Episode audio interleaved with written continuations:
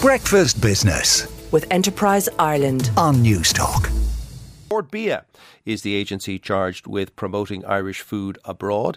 Its annual report performance review is out today and it shows that a record 16.7 billion euro worth of food left our shores for overseas appetites.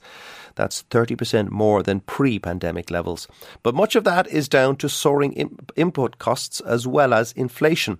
Brexit checks on food produce from Ireland will start this year in Holyhead, and that could be a headwind for Irish exporters as well. Jim O'Toole is the chief executive of Bord Bia and joins me now on the line. Good morning, Jim. Good morning, Joe. How are you? Not too bad, Jim. A good year for you guys. Which sectors stood out? Well, it was a, a very impressive uh, performance uh, by the food and drink sector, as you say with a 16.7 billion total export value fr- from our exports last year uh, and a growth of 22 uh, percent, which uh, is you know an additional 3 billion on the on the previous year. Uh, which is is is a, very impressive performance. Of course, the big standout was that we had uh, growth of 33% in our dairy sector, where we added an extra 1.7 billion euros worth of exports in dairy, we also had a 15% growth uh, in our meat and livestock sector and a 17% growth in our prepared consumer uh, food sector and our drink sector increased by 22%. So you can see there was a standout performance across a whole range of activity in the food and drink sector. And uh, that was brought about by uh, growth in volumes uh, of 9% uh, in the meat and livestock sector and 5% growth in volume in dairy. So you can see that uh, it was a, a, a, a, mixture of both growing volumes as well as, of course, increase, very significant increase in unit values, Joe. And uh, the dairy sector doing really well. That's milk and cheese and all that kind of stuff. Is there a specific reason why Irish produce is doing well, do you think, overseas? Well, it's it's a, a combination of factors. Uh, there was, as I said, that volume growth of five percent, but there was also a, a fairly stable uh, uh, supply uh, globally, as well, of course, as an increase in demand. So we saw that there was uh, growth in, in North America of forty six percent.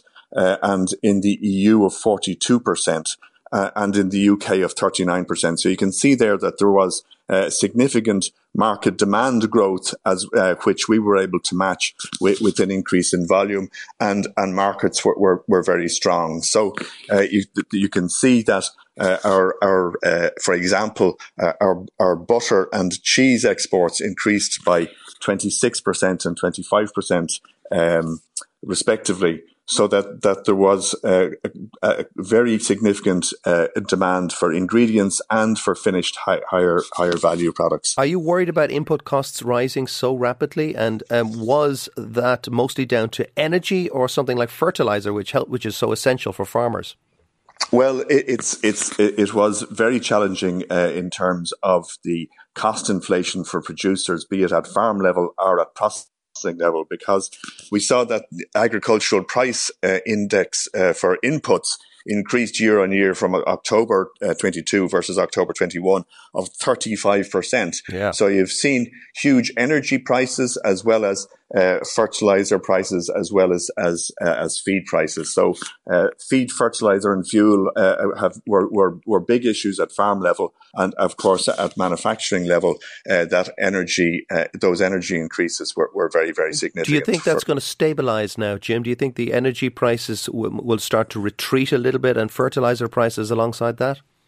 Well, that's a that's a, a, very tough question, Joe. To be honest with you, because uh, you know the, the only thing that we can say with with any with any certainty is that the, the future is going to be very uncertain in terms of that price outlook. We have seen some uh, reduction in energy prices most recently, but obviously the terrible conflict in, in Ukraine uh, is is very disruptive, and that is is having, uh, as as we're all aware, a big impact on energy uh, costs, but also uh, on on fertilizer uh, and and feed costs. So it, I think it's still very much a case where there is uh, uh, great uncertainty and and that um, price outlook, uh, while we would hope that it will uh, ameliorate somewhat, that it, it's sti- it's still a, a, a, big watch out. I mentioned at the start that the UK uh, is going to start checking food imports from the EU this year. Um, that is going to add a lot of red tape, potentially delays, and that could impact your business. That's that's of course true. We have been uh, living with the uh, fallout of, of, of, Brexit for for some time now, and, and Bord Bia, of course, has worked very closely uh, with the food and drink sector to help them prepare. And we've had uh, a lot of of uh, anticipation of regulatory change. Uh, there have been delays, um, and it's it's it's not uh, entirely certain whether those administrative changes will actually uh, uh, come in uh, as forecast because they have been delayed before. But we have been working with the food and drink sector to help them to to to prepare, and, and of course we've also been working with the sector to assist them diversify uh, from the uh, so that they, they can spread that risk.